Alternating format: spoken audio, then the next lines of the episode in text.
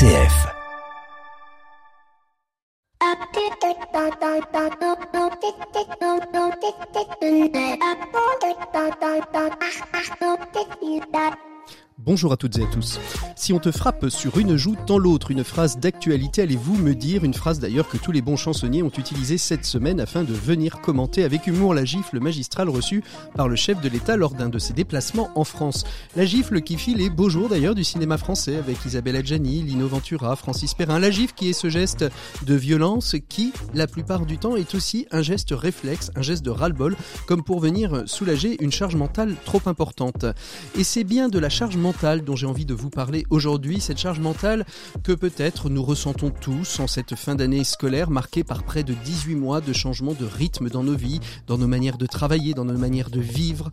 La proximité avec nos proches est différente, nos femmes, nos enfants, parfois on peut en avoir un peu ras-le-bol et je dois bien vous avouer qu'en cette fin de saison, ma charge mentale est un peu pleine et que la moindre petite mesquinerie peut avoir une tendance à mériter, m'agacer. Alors, on va arriver au temps des vacances, un temps prévu justement pour faire baisser cette charge mentale et je dois vous avouer que je l'attends avec une impatience folle pour retrouver un autre rythme de vie.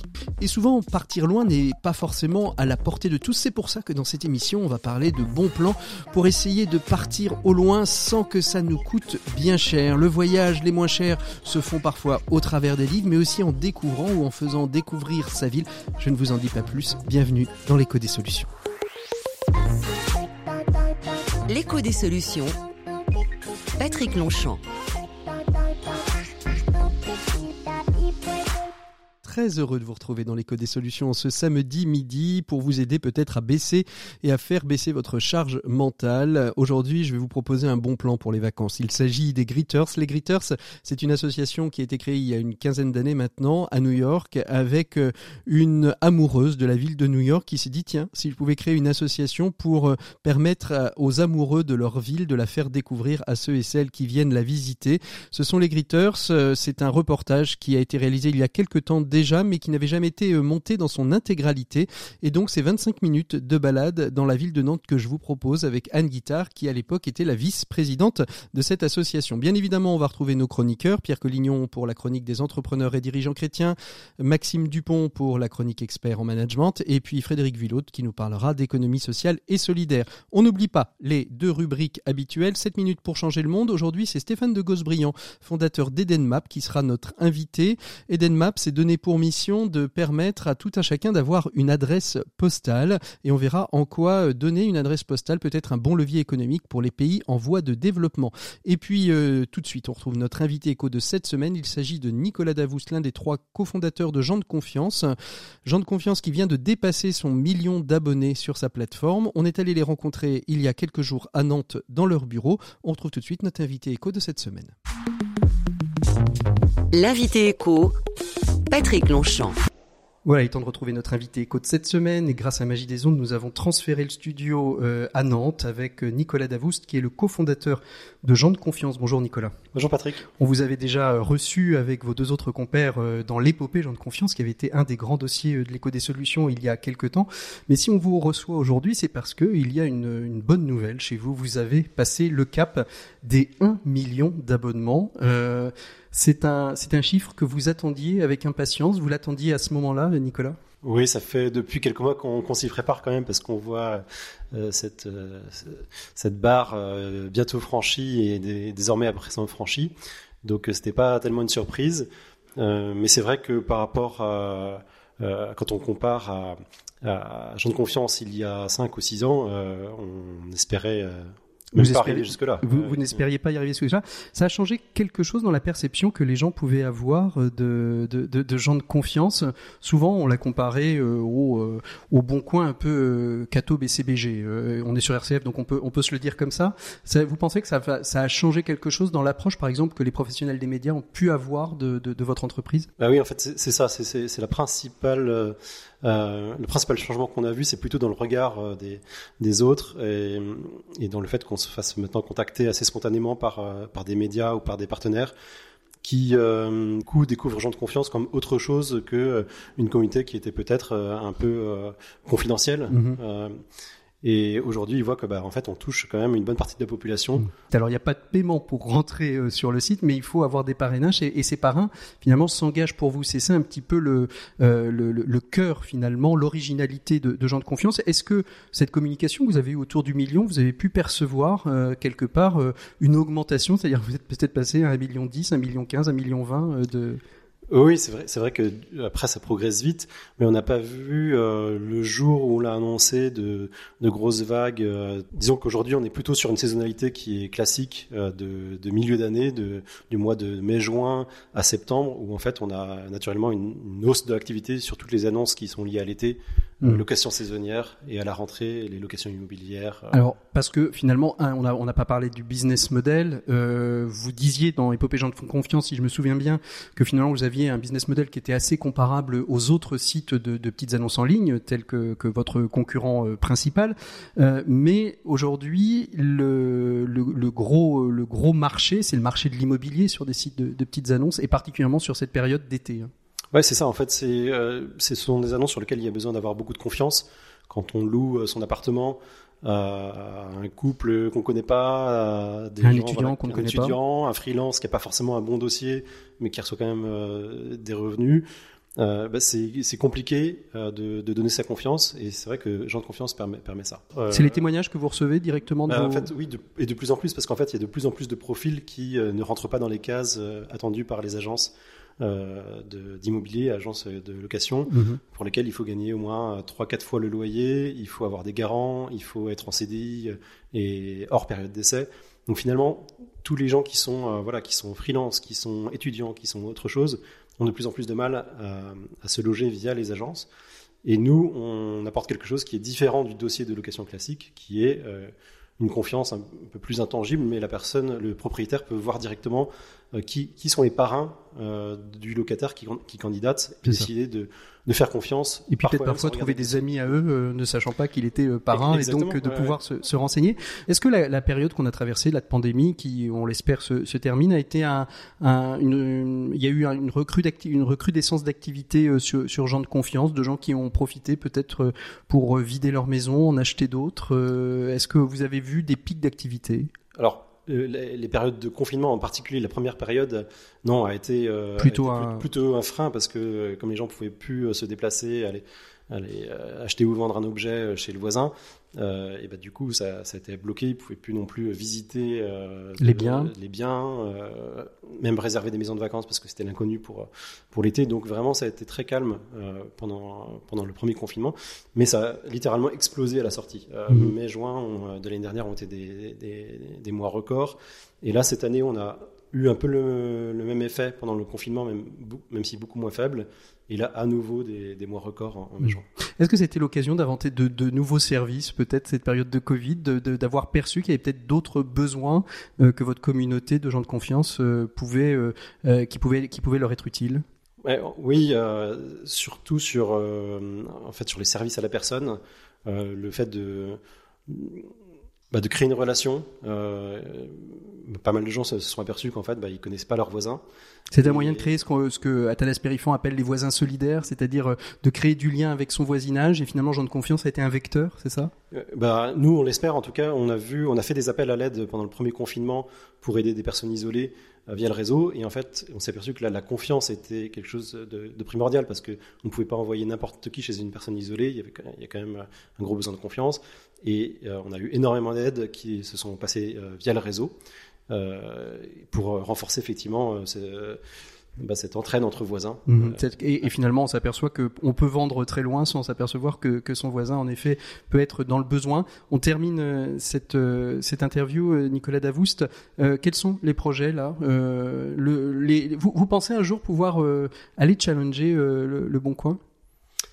Oui, évidemment, ça fait partie, ça fait partie de nos rêves. On est on est très admiratif déjà du, parcours du Bon Coin. Ils fêtent aujourd'hui leurs 15 ans et, clairement, ils ont euh, changé euh, beaucoup de choses dans, le secteur en, bien. Il y a beaucoup plus euh, de, bah, vertus écologiques à transmettre un objet, un objet qui est, qui est vendu sur une plateforme quelle qu'elle soit. C'est un objet de moi qui est produit, c'est un objet de moi qui est jeté. C'est aussi des vertus économiques et en ce moment, on voit que bah, ça peut servir à beaucoup de gens. Ça a des vertus sociales de faire rencontrer les gens. Donc, véritablement, il y a eu d'énormes apports là-dessus. Mais c'est vrai que sur la confiance, on voit qu'ils n'ont pas encore réussi à, à, régler le problème. Et c'est là où nous, on pense qu'on peut apporter mm. quelque chose. Vous pensez que vous leur avez apporté un petit peu, que ça a été euh, que, que d'arriver dans le giron du bon coin, même si vous étiez un tout petit, euh, leur a fait peut-être aussi se reposer des questions euh, sur sur leur image, sur leur manière de d'être et de fonctionner? Bah, on, on, l'espère. Oui, on espère. on, espère que voilà. Bah après, on, on, reste quand même très très petit. Hein, mm. on, va pas se le cacher, mais on progresse et peut-être que dans dix ans, on, vraiment, on sera en position de force. De force, ou je sais pas. Mais... Ouais, équivalent. Merci beaucoup, Nicolas Davous, d'avoir été notre invité éco de cette semaine. Nous, on continue tout de suite avec la chronique des entrepreneurs et dirigeants chrétiens. On retrouve tout de suite Pierre Collignon. L'écho des solutions, RCF. Et comme je vous l'annonçais, on retrouve Pierre Collignon. Bonjour Pierre. Bonjour Patrick. Merci beaucoup d'être avec nous encore une fois cette semaine euh, et bientôt les vacances. Vous avez de la chance, on se retrouvera après en septembre. S'il y a bien un thème récurrent dans nos médias économiques, c'est celui de la réindustrialisation. La crise sanitaire que nous avons et que nous venons de vivre a relancé le débat en démontrant, s'il en était besoin, que notre dépendance vis-à-vis des biens de consommation, aussi simples que les masques ou même du gel hydroalcoolique, était de mise.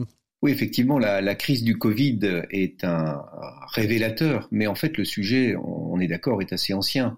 Quelques chiffres. Euh, depuis 1980, la part de l'industrie dans le produit intérieur brut, le PIB, le fameux PIBA, a reculé de 10 points, s'établissant à 13% de la valeur ajoutée française en, 2020. Bien sûr, le, le, même phénomène a eu lieu chez nos voisins, mais de manière moins prononcée, car l'industrie représente encore 25,5% du PIB en Allemagne 19,7% en Italie et 16,1% en Espagne. Par ailleurs, toujours à titre d'information pour nos auditeurs, la part de l'emploi industriel est passée de 25% de l'emploi total en 1974, 25% à 10%. C'est probablement la raison pour laquelle M. Bayrou, au commissaire au plan, a qualifié la situation de critique. Alors comment et pourquoi est-ce qu'on en est arrivé euh, jusque-là, Pierre? Bah, je pense qu'on n'a pas fini de se poser cette question, mais on peut quand même observer quelques pistes, euh, comme euh, par exemple le coût du travail.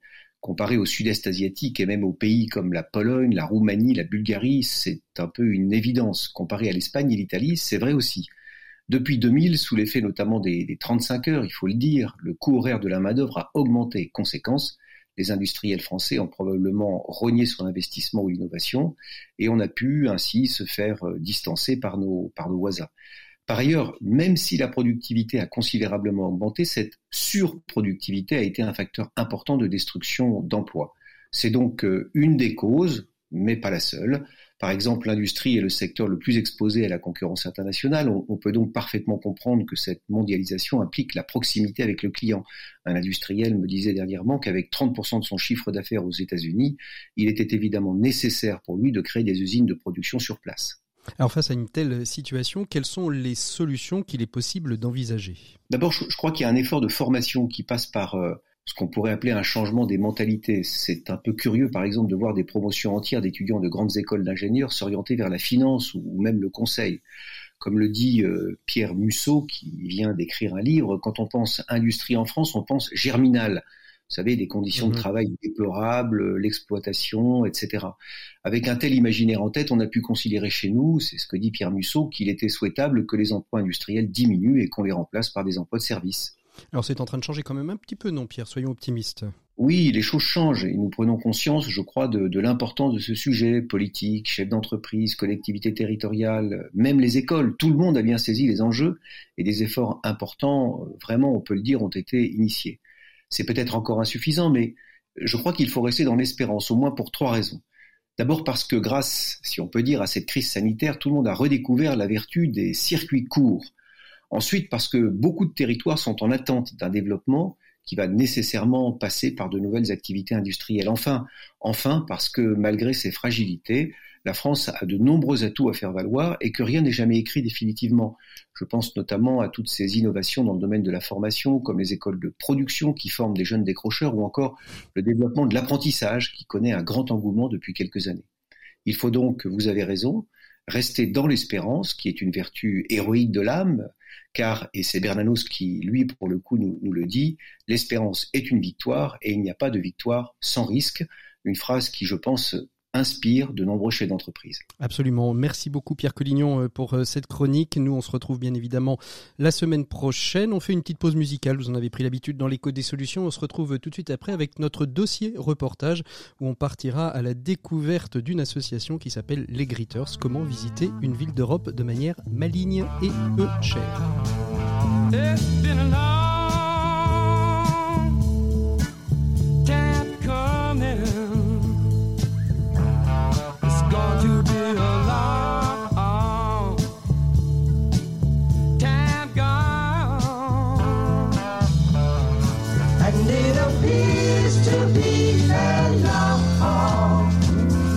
Voilà,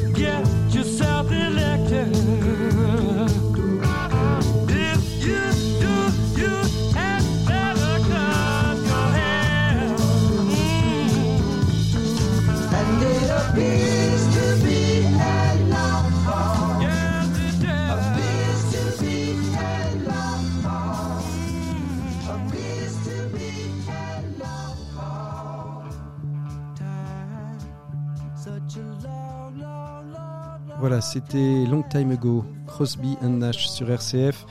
On retrouve tout de suite notre reportage de cette semaine. On part à la rencontre des Gritters. Les Gritters, c'est donc cette association qui a plus de 10 ans d'existence et qui euh, permet à des passionnés d'une ville de la faire visiter à d'autres voyageurs venus euh, se poser quelques jours dans leur ville de prédilection. On retrouve tout de suite Anne Guittard, une Gritters nantaise, vice-présidente de l'association à l'époque où nous avons enregistré cette balade. Elle va accompagner deux flamands venus visiter Nantes.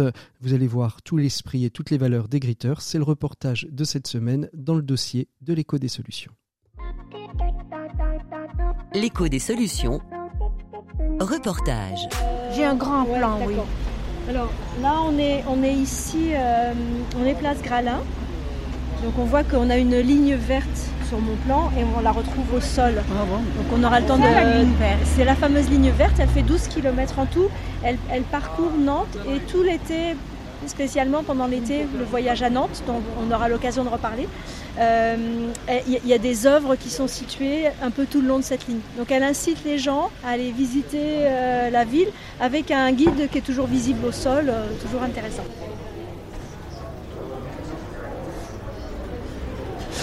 Anne, Anne Guittard, vous êtes donc Gritters, vous êtes vice-présidente de l'association nantaise, hein, c'est ça? Oui, c'est ça. Alors justement, les Gritters à Nantes, ça a 10 ans, mais l'idée des Gritters n'est pas née à Nantes. L'idée des Gritters, elle est née à New York euh, dans les années 80. Donc Lynn, j'ai encore oublié son nom de famille, Lynn euh, était une New-Yorkaise qui en avait assez euh, que les visites de New York se fassent toutes dans les mêmes points standardisés, le MUMA, Manhattan. et elle qui habitait, je crois, dans le Bronx ou à Brooklyn, Ouais, Brooklyn, Bronx. Elle habite un de ces quartiers et elle disait mais moi voilà mon quartier il a une vie, il vaut le coup d'être euh, d'être visité. Bah, si les gens de l'office officiel du tourisme s'en occupent pas, moi je m'en occuper, je vais euh, faire des visites euh, à ma façon. Et donc en fait, elle a, elle a, créé ça, elle a fait visiter tous les gens qu'elle voulait. Et petit à petit, euh, ça, ça s'est su. D'autres gens se sont rejoints, se sont joints à elle. Et, et pof, l'idée des Gritters c'était Sylvie qui a fondé les Gritters à Nantes. elle a entendu parler de cette idée, elle a trouvé ça génial. Et à l'époque, elle travaillait dans ce secteur un peu euh, lié au tourisme en tout cas. Et elle a dit, mais voilà, c'est une façon géniale de faire visiter notre ville. Donc elle s'est dit, voilà, moi je vais, je vais créer ça et euh, on va. Ils ont été assez rapidement une grosse poignée et suffisamment pour dire, euh, voilà, on, est des gens qui aimons faire visiter notre ville autrement. Alors cette balade là qu'on est en, on est en train de faire avec avec vos, vos grittés, comment vous l'avez construite cette balade vous... Oui, je, je pense qu'ils avaient coché la case visite insolite sur le questionnaire. Et à partir de là, j'ai construit ma balade dans un quartier où on, trouvait à la fois de l'ancien, du moderne, de l'insolite, du vert, le fleuve et euh, donc là le chemin que je vais vous proposer de parcourir en gros euh, on, est ici à la Cigale. On a à deux pas ici le cours Cambronne qui est avec une, architecture de l'époque les époques napoléoniennes tout très au carré avec une jolie statue du général. On descendra vers la médiathèque euh, parce qu'il y a un petit coin que je vais vous montrer derrière la médiathèque. Et puis on parlera culture de livres parce que j'adore les livres. Et puis ensuite, je vous propose de traverser le pont Anne de Bretagne, là où on a euh, une jolie fosse des maisons dans un, petit peu qui ont l'air un peu brinque-ballante. Mais on se demande si on n'a pas bu, mais en fait on n'a pas bu, c'est les maisons qui. Hein. Et puis on verra de là, je vous, voilà, je vous montrerai, de, on verra sans doute l'éléphant, les jardins, des choses comme ça. Euh, un petit tour un peu secret là, et puis à un moment on reviendra vers le mémorial de l'abolition de l'esclavage qui est au bord de la Loire et que je vais vous montrer sans aucune obligation de lire tous les panneaux, mais c'est un endroit avec une atmosphère que, j'aime beaucoup. Euh, après, j'ai envie de vous emmener à, travers cette grande place, euh, Mille elle n'a pas vraiment de nom pour moi. On ira euh, regarder la, rue Kervégan qui est au cœur de l'île Fédot. La rue Kervégan, c'était une rue où habitaient des, armateurs, des gens qui s'étaient enrichis avec le commerce lié à l'esclavage. Hein. Et puis euh, de là, de là, on remontera en gros. On va pas faire un immense tour. On viendra euh, vers, le centre-ville. Qu'est-ce que j'ai prévu? Ah oui non, quand même le bras de la Madeleine. Oui, parce que je voulais montrer. Je voulais éventuellement vous emmener sur le toit de l'école d'architecture, qui est un endroit un peu en hauteur d'où on voit euh, beaucoup de choses. On n'a pas beaucoup d'endroits en hauteur dans Nantes. Il y a la tour, la tour Bretagne qui est notre tour Montparnasse à nous et en haut de laquelle il y a un bar, le Nid, euh, qui est un endroit euh, très chaleureux, très sympathique et pas cher. mais là, je ne vous emmènerai pas aujourd'hui, mais vous pouvez y aller. Et de là où on a évidemment une belle vue sur Nantes. Et puis, euh, il, y a deux, autres endroits. On a parlé tout à l'heure des remparts du château, qui est, un, pas très très haut, mais au moins on voit un peu la ville en hauteur. Et le troisième endroit d'où on peut avoir une vue un peu en hauteur, c'est effectivement le toit de l'école d'architecture. Euh, où on va voir sans doute quelques grues autour de nous qui vont nous montrer que la ville est encore en train de C'est un peu le, parcours que j'ai envie de vous emmener mhm. faire, avec euh, sachant que pour moi, ce qui est important, c'est bon, ce qu'on voit, ce qu'on voit pas éventuellement, c'est les questions qu'on se pose, c'est les comparaisons avec nos villes respectives, avec des, coins qu'on a visités, avec des villes qu'on a visitées, bonjour messieurs.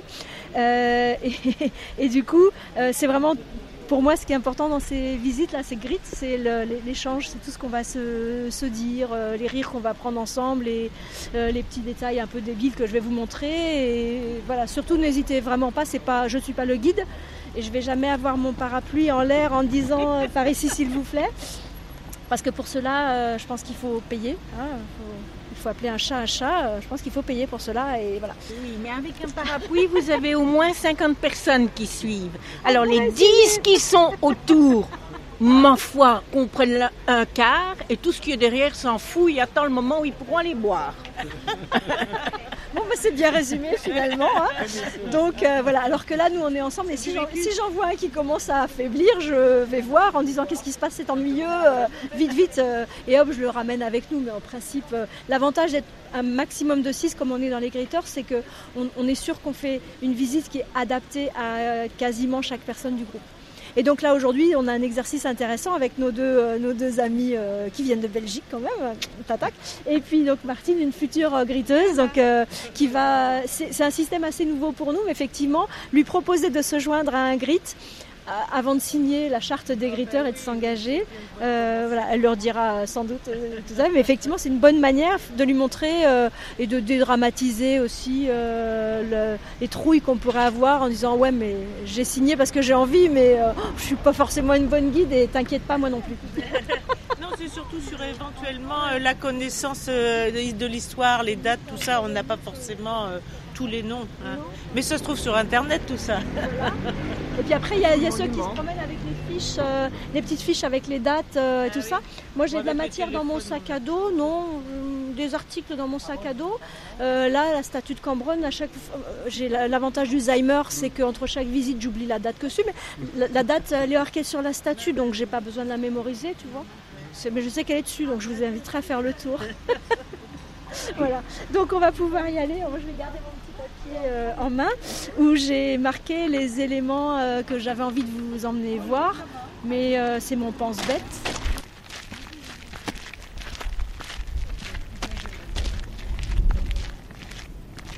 Gisèle, vous, vous, arrivez d'Anvers, vous êtes gritteurs tous les deux dans votre ville. Non, non, non, moi je ne suis pas d'Anvers, moi je suis de Bruxelles. Je suis une importée. Une importée. Donc c'est vous, qui, Dani, qui avez découvert euh, les Gritters les premiers, hein, c'est ce que vous disiez. De quelle manière en, lisant le journal? Bah, c'était deux ans maintenant que j'ai, à un moment donné, je l'ai lu dans le journal, un article dans le journal sur les Gritters. Euh, quelques, quelques gars ont commencé ce système à Anvers. Il y avait cinq à ce moment-là, ils ont publié dans, dans, le journal. Et je dois avouer, clairement, la première fois que je l'ai lu, je dit merde, c'est quoi ça? J'ai jamais entendu. Mais ils ont organisé un meeting et je dis bon, ça m'intéresse. Je suis allé. On était à ce moment-là une vingtaine de personnes qui sont intéressées pour, pour, ce glitter, n'importe ce que ce soit à ce moment-là. Et pour le moment, on une 35 personnes qui, qui sont valables pour, pour, pour faire des, des promenades en Anvers. Et entre-temps, bon, entre-temps, j'ai, nous avons, nous, quand, on va quelque part ailleurs, on va toujours chercher des glitters dans des autres villes. Qu'est-ce que vous, qu'est-ce que vous trouvez? Vous avez fait, vous avez fait combien de visites avec, euh, avec des oh, avec des, des, personnes qui ont fait appel aux gritters Je crois, pour moi personnellement, je suis à une, je crois un peu, jusqu'à maintenant une vingtaine de, de visites. Mhm des promenades que j'ai fait avec des Américains, des Français, des Anglais, des Hollandais, euh, toujours limitées pour moi à trois, langages, flamand, le néerlandais, français et, et, l'anglais. Nous avons aussi des, des, gens chez nous qui, qui, sont bien en Espagne euh, pour, pour, les, pour l'allemand, bon, soit. Euh, alors je crois qu'on est jusqu'à maintenant, et on a, on a commencé avec rien. Mhm. Euh, avec une soixantaine de, visites qu'on a fait jusqu'à maintenant. C'est quoi votre plus beau, votre plus belle balade, votre plus beau souvenir? Il y, a, il y a, une balade parmi les la vingtaine que vous avez faite qui vous, qui vous revient en mémoire, qui vous a plus touché qu'une autre? Euh, Il y a très...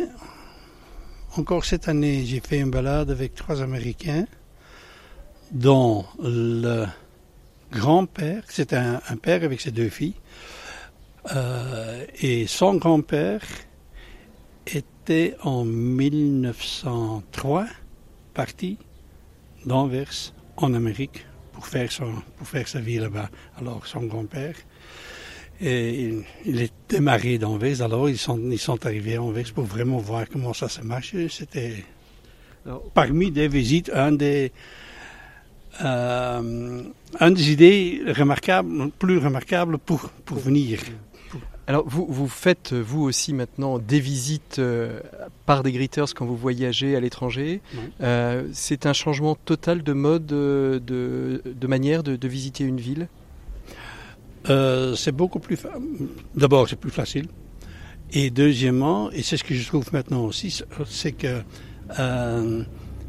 si tu vas suivre des guides normaux, euh, professionnels, ils te font montrer tous les trucs, toutes les choses classiques, les châteaux, les églises, ça c'est quelque chose que tu peux faire quelque part toi-même aussi. C'est ce que je cherche, c'est ce que j'essaie aussi de donner à les gens qui viennent visiter Anvers, c'est de leur essayer de présenter des lieux qui sont moins connus, ou dans certains cas pas, pas connus, et aussi en ajoutant les petites histoires, les petites histoires plutôt drôles, des trucs que, les, que, les, que les guides classiques vont jamais raconter.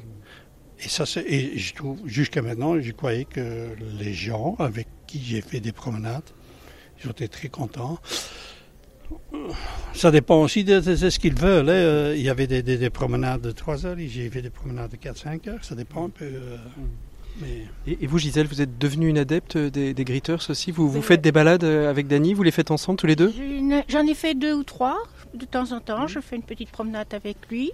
Mais autrement, bon, envers, je commence à connaître, mhm. mais pas trop. Mais chaque fois que l'on voyage, comme il a dit, on regarde, ah, il y a un gritters là, on va, comment, on va demander. Comme ça, on voit, comme il a dit, autre chose que les, grands classiques qu'on peut trouver facilement dans, le Michelin. Allez, on continue la balade. Merci. Hein. quelles sont les, personnes qui viennent euh, par le biais des gritters C'est là, euh, euh Dany et, Gisèle euh, sont des, seniors, on va dire. vous avez des jeunes qui sont en mal d'argent, qui ont envie de visiter et puis qui n'ont pas forcément non plus les moyens de, se payer la visite touristique avec le bus ou etc. Alors, je vais dire, on, a des seniors, certes, on a, on a des familles qui, qui ont expérimenté peut-être des visites euh, touristiques un peu guindées où les enfants ne peuvent pas se retrouver forcément. Là, ils savent qu'ils vont avoir une visite consacrée à eux finalement, euh, mais en même temps une visite qui, qui, qui, qui ne leur promet pas d'apprendre de, l'histoire de Nantes par cœur. Et voilà, ceux qui veulent des vraies visites avec des vrais faits historiques, avec une visite thématique, euh, avec un suivi thématique, historique, etc. Eux, on va les orienter vers l'Office du tourisme sans aucune difficulté. Et les autres, euh, voilà, les, les, familles, euh, ça peut être aussi, on a, a beaucoup dans les visiteurs des gens qui veulent s'installer à Nantes et qui veulent sentir la ville avant pour savoir s'ils ont, fait le bon choix, si ce que, leur, dit leur impression, si ça doit bien les guider vers est-ce qu'on a envie vraiment de s'installer à Nantes. on n'a pas beaucoup de gens, euh, comment dire, euh, désargentés. Moi, je trouve que c'est un public que je trouverais intéressant d'attirer on y arrivera parce que c'est peut-être des gens qui vont arriver par la consommation euh, participative, par la par l'économie sociale et solidaire. Ce qu'on se disait hier, j'ai rencontré une amie euh, dans un autre contexte. Hein, elle fait partie des CEL, une autre forme de solidarité et de, partage. Et elle, elle me disait que euh, elle voyait arriver comme volontaire dans les CEL ou dans Scopelli, le supermarché coopératif qui va s'ouvrir. elle voyait arriver des jeunes qui viennent là par choix de vie donc euh, la génération là, des trentenaires qui arrivent aujourd'hui sur le marché du travail, sur la vie active, sont des gens visiblement qui n'ont pas fini de nous faire découvrir et de nous bousculer dans nos, euh, dans, nos façons, dans nos modes de vie. Et ça, je trouve ça génial. Et donc là aujourd'hui, on a un exercice intéressant avec nos deux, euh, nos deux amis qui viennent de Belgique quand même, Tatac. Et puis donc Martine, une future griteuse, donc qui va. C'est un système assez nouveau pour nous, mais effectivement, lui proposer de se joindre à un grit avant de signer la charte des gritteurs et de s'engager. Euh, elle leur dira sans doute euh, tout ça, mais effectivement, c'est une bonne manière de lui montrer euh, et de dédramatiser aussi les trouilles qu'on pourrait avoir en disant ouais, mais j'ai signé parce que j'ai envie, mais je suis pas forcément une bonne guide et t'inquiète pas, moi non plus.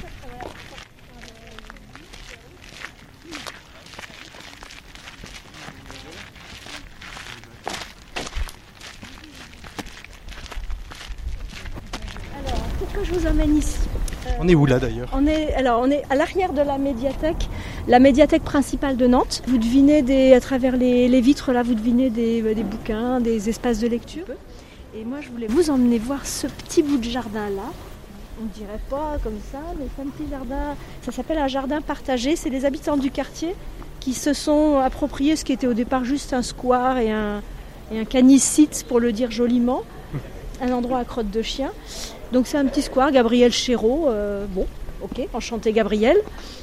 Mais, euh, et donc est ouvert aux horaires d'ouverture de l'esplanade, et donc en gros, euh, pas la nuit évidemment.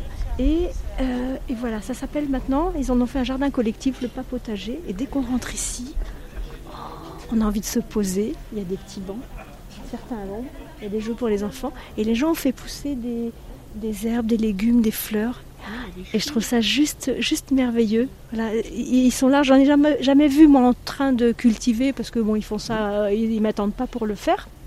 Mais cette idée de planter des petites choses et cultiver ensemble, les cueillir ensemble, discuter, sans doute partager des repas, euh, de manière. Et c'est les habitants du coin euh, qui n'ont pas de jardin, sans doute, parce qu'on est en plein centre-ville, hein, donc euh, euh, ça répond à, une, à, un besoin, une demande. Et ils se sont organisés, ils ont fait ça, et du coup la ville a suivi, en, en sans doute en donnant un coup de main de peut-être logistique, fourniture de, des barrières, je ne sais pas. Je sais que les jardiniers de la ville entretiennent peut-être le carré au milieu, mais voilà, en tout cas, ça c'est aux habitants. Euh, voilà. Et la dernière fois que je suis passée, il y avait des jeunes qui s'entraînaient faire des, super figures avec leurs planches à roulettes. C'était beau, moi, rien qu'à les voir, j'avais peur de tomber, mais bon, c'est. Mais en tout cas, ils étaient tranquilles pour s'entraîner ici. Euh, et en même temps, voilà, les enfants sont tranquilles pour jouer dans, dans ce petit square-là, qui est tranquille pour eux. Euh, les gens peuvent s'asseoir tranquillement à l'ombre. Et on est en plein cœur de la ville. C'est pour ça que je l'aime bien ce square ici. Et donc peut-être on peut prendre les, on peut prendre les, les fines herbes d'un petit cas. C'est ça en fait la spécificité des, des gritters, Anne, c'est aller sur ces petits, non pas pas récupérer ces herbes aromatiques pour le soir, mais euh, de faire découvrir ces endroits finalement qu'un guide touristique. Bah non, voilà, c'est ça, c'est vraiment ça, c'est faire découvrir des endroits qu'on a découvert un peu par hasard et, et, et dont on s'est dit waouh, mais il y, y, a quelque chose là, c'est un endroit extraordinaire, juste à deux pas de, de des endroits plus connus. Voilà, moi la médiathèque je l'aime bien parce que euh, euh, pour le, pour le temple de la culture que ça représente. Euh, je sais que le bâtiment a dû être construit il y a une trentaine d'années maintenant, 1987, à la place d'un autre vieux bâtiment, euh, et qu'il fait le lien entre le haut de la ville où on est et le bas de la ville, puisqu'on va ressortir par le quai de la Fosse. Donc c'est un endroit qui fait lien entre plein de choses. Et, et, et juste à côté, on a cette petite parenthèse enchantée. Euh, voilà, et ça fait un petit ensemble en plus sur le même endroit. Vous avez une jeune disciple avec vous euh, aujourd'hui. Euh, Qu'est-ce que vous, vous, avez envie de lui faire passer Cette visite, elle est faite pour l'initier à quoi? À la manière d'être, à la manière de faire, de construire ses programmes? Alors je lui ai montré mon petit programme que j'avais mis sur papier avant qu'on commence la visite et qu'on rencontre nos grittés du jour. Euh, elle a surtout, je pense, si elle veut être griteuse, c'est parce qu'elle a une ouverture d'esprit. Euh, et à partir de là, euh, aujourd'hui, je sens que elle et, Axel sont prêts, Alex, sont prêts à suivre la visite. Un grid, ça se construit comme ça. Il y a une partie qu'on prépare, plus ou moins selon le gritteur d'ailleurs, et puis une partie où on se laisse de la place pour l'improvisation une fois qu'on est sur place en fonction du temps qu'il fait. Aujourd'hui, il fait tellement chaud qu'on va pas passer des heures euh, au soleil en train de regarder des bâtiments voilà. Donc euh, on, on, adapte. Euh, puis si on dit, on, on, parle de quelque chose en regardant un monument par exemple, et on se dit ah oui, mais tiens, il faut aussi que je vous emmène là, et on va faire un petit détour. Ce qui fait que le, le grid au départ, on s'est dit bon, si on fait tout sans s'arrêter, on en a peut-être pour deux heures. On, laisse une place à l'imprévu et à l'imprévisible. oui, c'est ça. Voilà. Et c'est ça qui en fait euh, quelque chose d'unique à chaque fois. Vous qui vous initiez aujourd'hui à, à cette démarche, comment vous avez trouvé la piste des gritters? Euh, au départ, c'est parce que j'ai une amie qui le fait déjà depuis euh, un ou deux ans. Et donc, euh, elle m'a proposé de venir à cet anniversaire, les 10 ans des Gritters, qui s'est tenu euh, dimanche, là. Mm -hmm. Et euh, ben, je me suis inscrite parce que ça me tente de faire visiter Nantes. Voilà. Qu'est-ce que vous trouvez intéressant dans la démarche des Gritters, au-delà de simplement faire visiter la ville? Ben D'être un tout petit groupe comme ça, c'est bien parce qu'on a à prendre aussi, vous voyez, par exemple, des gens qui peuvent parler de, de leur ville.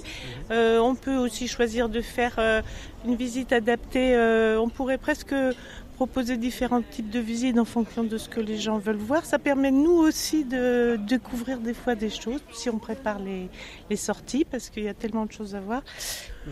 Peut-être de laisser moins de liberté aux, aux gritters. Je n'ai même pas favori dire, je ne sais pas encore très bien comment ça marche.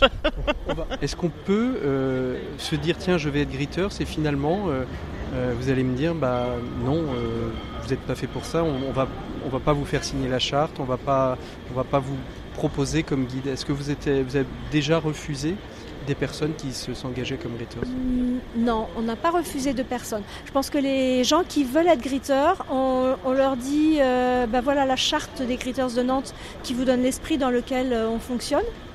Donc euh, on la signe, on s'engage et euh, on s'engage pour pas énormément, on s'engage pour, euh, je l'ai relu récemment, une demi-journée par mois, genre un samedi après-midi par mois. Mais en fait ça va dépendre de la demande. Donc en plein, plein hiver, là entre octobre et mars, c'est pas c'est moins que ça. Et puis par contre en été, effectivement, bah, si les gens étaient plus disponibles que ça, c'est bien. Après, on dit un grid c'est minimum deux heures. Bon la Suisse après-midi, c'est déjà mort. ça va être au moins trois heures, trois heures et demie. On s'arrêtera quand on en aura marre, mal au pied, euh, on verra. Hein, Après, ce qui est important aussi, c'est qu'à la fin, on prenne un petit temps pour, euh, pour faire une espèce de mini débriefing, euh, parce que ça, va peut-être me dire aussi s'ils avaient des regrets. Ça serait mieux s'ils n'attendaient pas la fin, mais éventuellement qu'ils disent on aurait aimé plus de ceci ou cela. et en tout cas, après, les gens qui viennent, qui sont greeters, ils peuvent, au bout d'une année par exemple, se dire ah ben non, moi je pensais que ça serait faire tout une fois par semaine ou une fois tous les 15 jours, emmener des gens en ville et leur faire montrer, euh, leur, montrer mon, savoir, etc. Ah, les scolaires. et, du coup, euh, ils peuvent être frustrés parce qu'ils n'ont pas fait assez de visites à leur goût. Voilà, donc si c'est comme ça, donc s'ils disent bah on va passer à autre chose, ou alors euh, ils s'accrochent entre guillemets et euh, voilà. Là on est aussi en train de développer la vie, ce qu'on va appeler la vie associative à l'intérieur des greeters, pour que euh, ce soit pas chacun dans son coin, 15, 20, 30 greeters qui font des euh, comme ça sans se rencontrer, et donc créer un peu un, un esprit, un peu de lien, voilà. Et du coup euh, euh, montrer le bouillonnement qu'il y a en fait. En tout cas, bonne euh, continuation à vous, bonne, bon, bon grit, bonne balade vous à Anvers. Anne, bonne balade vous à travers la ville avec Gisèle, Dany et puis vos, vos, formés, ceux qui sont en train de se former. et puis moi je vous souhaite à tous une belle balade et à bientôt. Merci. À bientôt. Au revoir. Au revoir. L'écho des solutions. Patrick Longchamp. Voilà, merci beaucoup à Anne Guitare et à ses compagnons d'un jour de nous avoir fait nous balader dans la bonne ville de Nantes. Nous allons nous euh, continuer notre émission, mais si vous avez envie de devenir greeter, c'est bien vous pouvez vous rendre sur le site euh, greetersfrance.fr. Vous y trouverez tous les éléments pour vous-même vous mettre au service de ceux et celles qui visitent votre ville et puis pourquoi pas vous aussi euh, bénéficier de leur service quand vous visitez une autre ville que la vôtre. Nous on retrouve tout de suite maintenant nos experts Maxime Dupont et Frédéric Villot. Ils nous attendent tout de suite après ça. L'écho des solutions, les experts. Ils sont là tous les deux, Frédéric Villaud et Maxime Dupont, pour leurs chroniques respectives et on a beaucoup de joie à vous retrouver. Bonjour Frédéric. Bonjour Patrick, bonjour à tous. Alors chez Mediatico, vous vous êtes penché sur la situation financière cette semaine des associations après une année de crise de Covid. Ben oui, Patrick, parce qu'en fait, on a deux études qui viennent d'être publiées qui éclairent la situation actuelle des associations. Alors, on a le baromètre annuel de Finansol sur la finance solidaire, et puis on a l'étude du mouvement associatif qui représente 600 000 associations en France. Alors, le baromètre de Finansol, lui, il est très optimiste. Vous savez que le taux d'épargne français n'a jamais été aussi élevé que depuis le Covid. Hein. On n'a pas pu se faire plaisir comme on voulait l'an dernier. Donc, l'épargne s'accumule, et l'épargne solidaire en particulier, elle en profite que ce soit sur les livrets solidaires à la banque, sur les contrats d'assurance vie solidaire ou avec l'épargne salariale solidaire dans les entreprises. Au total, la finance solidaire, elle a enregistré l'an dernier une croissance exceptionnelle. Son encours global atteint, atteint aujourd'hui 20 milliards d'euros. Ah c'est 5 milliards de plus en une seule année. Donc ça fait 33% de progression. C'est assez incroyable. C'est assez incroyable. Et est-ce que c'est cette épargne solidaire et qu'est-ce qu'elle a permis de faire, Frédéric, exactement? On en fait quelque chose ou on thésaurise euh, Évidemment, non, non, on, on, théorise, on thésaurise rien du tout. Elle a permis d'accorder plus de 500 millions d'euros de nouveaux financements à des projets d'utilité sociale et environnementale. Ça peut être de l'hébergement d'urgence, de la transition énergétique, de l'agriculture biologique. Et par exemple, très concrètement, ça a permis l'an dernier de soutenir 38 000 emplois, d'héberger 1400 personnes supplémentaires ou encore d'approvisionner 8000 foyers en électricité renouvelable en France. Et vous nous parliez d'une deuxième étude, celle du mouvement associatif. Cette étude du mouvement associatif, qu'est-ce qu'elle nous dit? Ah bah, En fait, elle est beaucoup moins optimiste. Euh, il y a 10 000 associations qui ont été interrogées et 70% des dirigeants associatifs disent que la situation est inquiétante. Plus de la moitié ont perdu des adhérents, donc baisse des cotisations, baisse des revenus d'activité. Les trois quarts d'entre elles ont dû repenser leur fonctionnement pendant le Covid. Encore aujourd'hui, 40% d'entre elles sont quasiment à l'arrêt. Et puis la reprise est difficile. Leurs enjeux immédiats sont de renouer le lien avec les adhérents, mais aussi de remobiliser les bénévoles, parce que le contact, il a souvent été perdu au bout d'un an de Covid. Et puis sur le plan économique, ben, on a quand même 14% des associations qui ont perdu des financements, qu'ils soient publics ou privés, malgré toutes les aides dont on a parlé. Certaines ont vu leur coût de fonctionnement augmenter à cause de la crise, mais au final, on a quand même plus de la moitié des associations qui terminent 2020 en déficit, et 4% d'entre elles n'excluent pas non plus un dépôt de bilan. Alors, une étude, euh, une étude qui est optimiste, l'autre qui est pessimiste. Euh, et vous, en bon journaliste de Mediatico, euh, quelle est votre analyse, Frédéric? Bah écoutez, euh, Finansol est optimiste sur l'épargne solidaire, mais cette épargne-là, elle est souvent fléchée vers les associations d'une certaine taille, qui ont les moyens humains ou la compétence pour aller frapper à la porte des fonds d'investissement solidaire ou de ce que Finansol appelle aujourd'hui la finance d'impact. Mais il y a toutes les autres associations qui sont plus petites, qui sont moins organisées, qui sont plus éloignées, qui sont le bec dans l'eau aujourd'hui. Alors la finance solidaire, bah, évidemment, c'est très bien, mais aujourd'hui, il faut surtout qu'on aille soutenir les associations qui sont dans vos quartiers, dans vos villages, et on, peut les soutenir par le bénévolat, par les dons d'argent, parce que c'est là que sont les besoins aujourd'hui, au moment où toute l'activité redémarre. On a vraiment l'impression d'avoir dans le monde associatif ce qu'on vit dans la société avec euh, des classes différentes, les riches, les moins riches, et euh, les classes moyennes. Merci beaucoup, Frédéric. Ça. Merci, Patrick. On se retrouve euh, dans, on se retrouve pas dans un mois, on va se retrouver à la rentrée prochaine euh, si vous continuez avec nous, Frédéric. Sinon, euh, bah, écoutez, bonne route à Mediatico. Et puis nous, on retrouve tout de suite euh, Maxime Dupont. Bonjour Maxime. Bonjour Patrick. Alors, avec vous, Maxime, aujourd'hui, on va parler un peu de maths. pourquoi? Comment? C'est parce que c'est le bac? Oui, Patrick, c'est bientôt le bac pour les lycéens, comme pour leurs parents, comme pour ceux qui, comme moi, continuent de le passer dans leur tête régulièrement en rêve. J'ai donc eu envie de travailler avec vous quelques équations de maths. Alors, première équation, on part aux États-Unis. Oui, aux États-Unis. Alors, sachant que la fortune des 25 premiers milliardaires américains a progressé entre 2014 et 2018 de 401 milliards de dollars, et que sur la même période, ces 25 milliardaires ont payé 13,6 milliards de dollars d'impôts, calculer le taux d'imposition de ces contribuables. Je vous laisse quelques secondes, Patrick. Alors moi je suis pas mon frère, alors donc 25,401 euh, sur 4 ans, je retiens 4, je retiens 6 et 13,6, ça fait 3-4%, 3-4% de taux d'imposition. Tout à fait, Patrick, c'est ça, 3,4% d'impôt en moyenne. On peut donc sans aucun problème décerner le bonnet d'âne aux États-Unis et à leur système fiscal, qui permet aux plus riches d'échapper à l'impôt et de ne pas contribuer non seulement à la mesure de leur fortune, mais surtout à la hauteur de leurs devoirs. Alors, nouvelle équation, il paraît qu'on est moins bon en France, j'en sais rien. Enfin, on revient en France en tout cas. Oui, on revient en France. Alors, dans les conditions normales de température et de pression, de retour des salariés au bureau.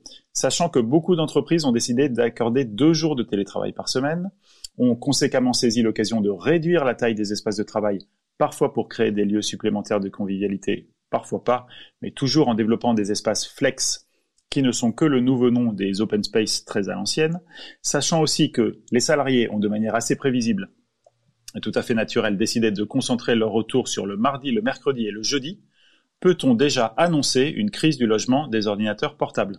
Euh, Comme ça, je dirais oui. Et vous avez absolument raison, Patrick, parce que autant, presque autant de gens au bureau sur un nombre réduit de stations de travail, dans des espaces flex peu propices à la concentration, c'est ce qui va se passer les jours d'affluence, avec des conséquences absolument inverse à l'effet recherché qui était de donner aux salariés des raisons de revenir au bureau.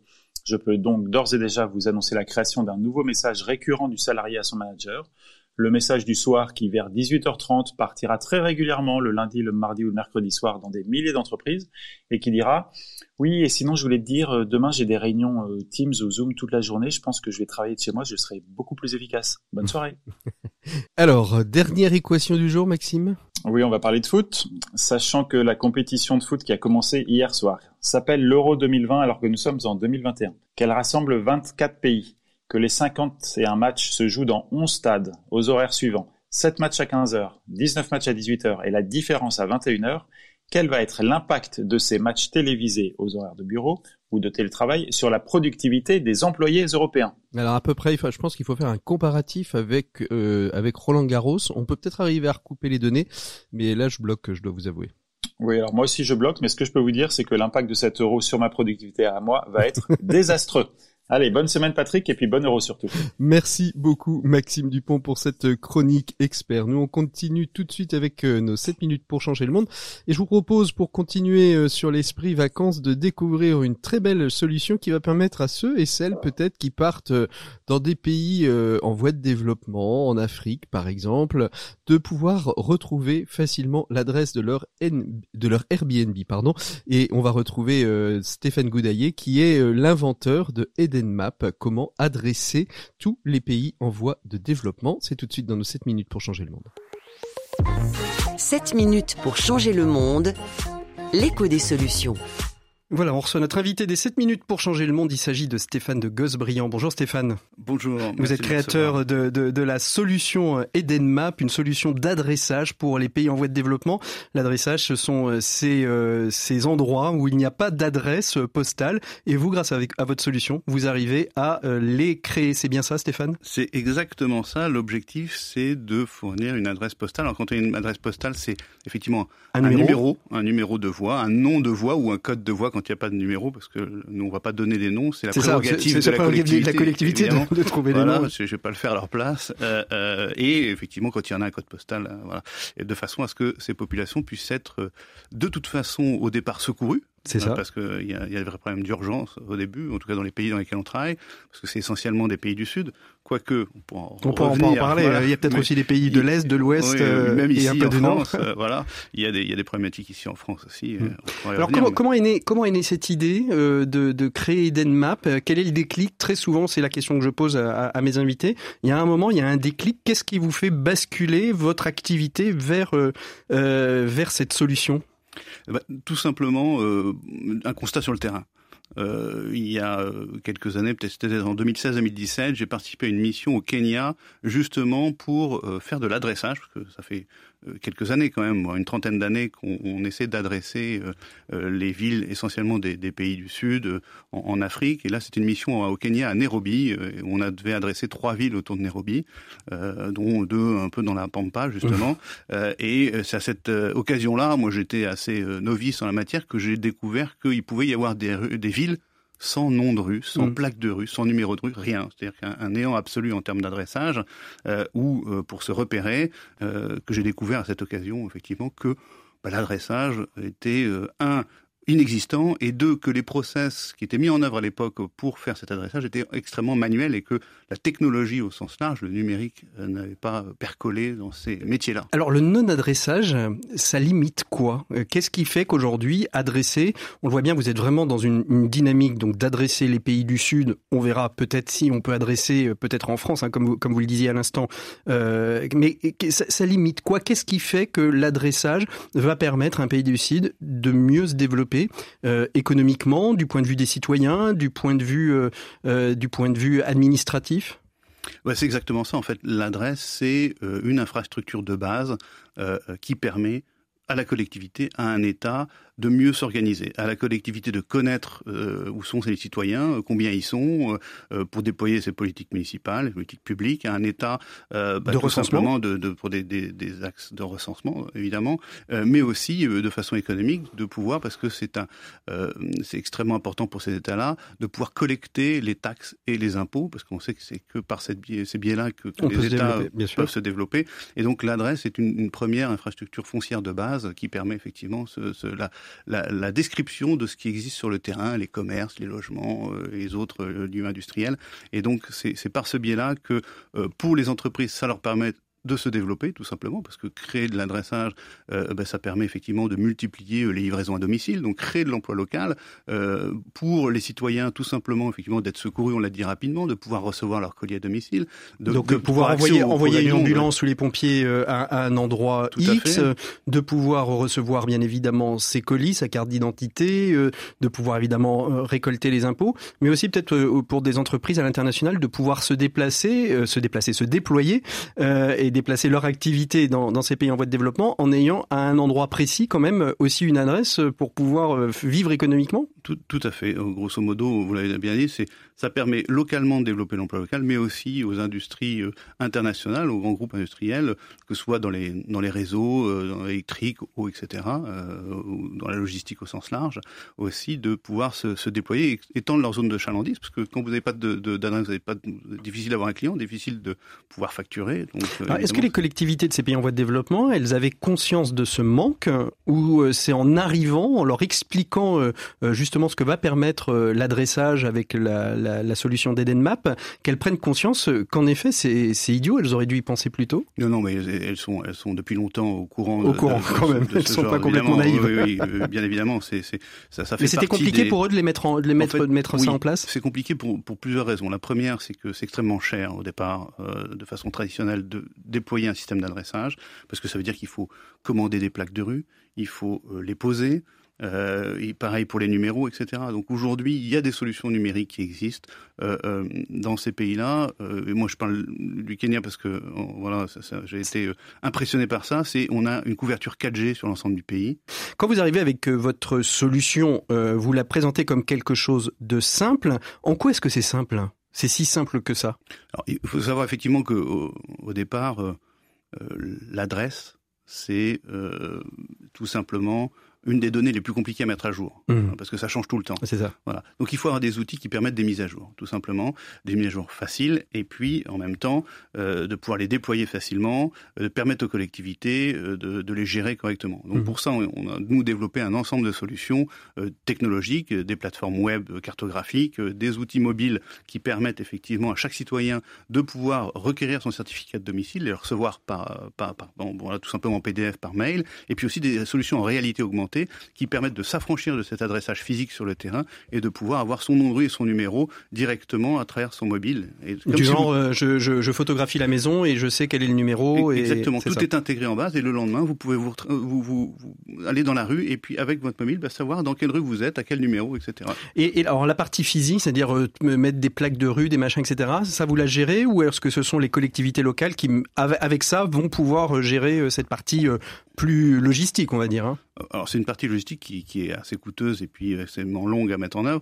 L'avantage de nos solutions, c'est que de façon transitoire, elles peuvent utiliser nos solutions qui permettent effectivement avec la, la caméra du mobile, donc de toute façon d'avoir l'ensemble des renseignements.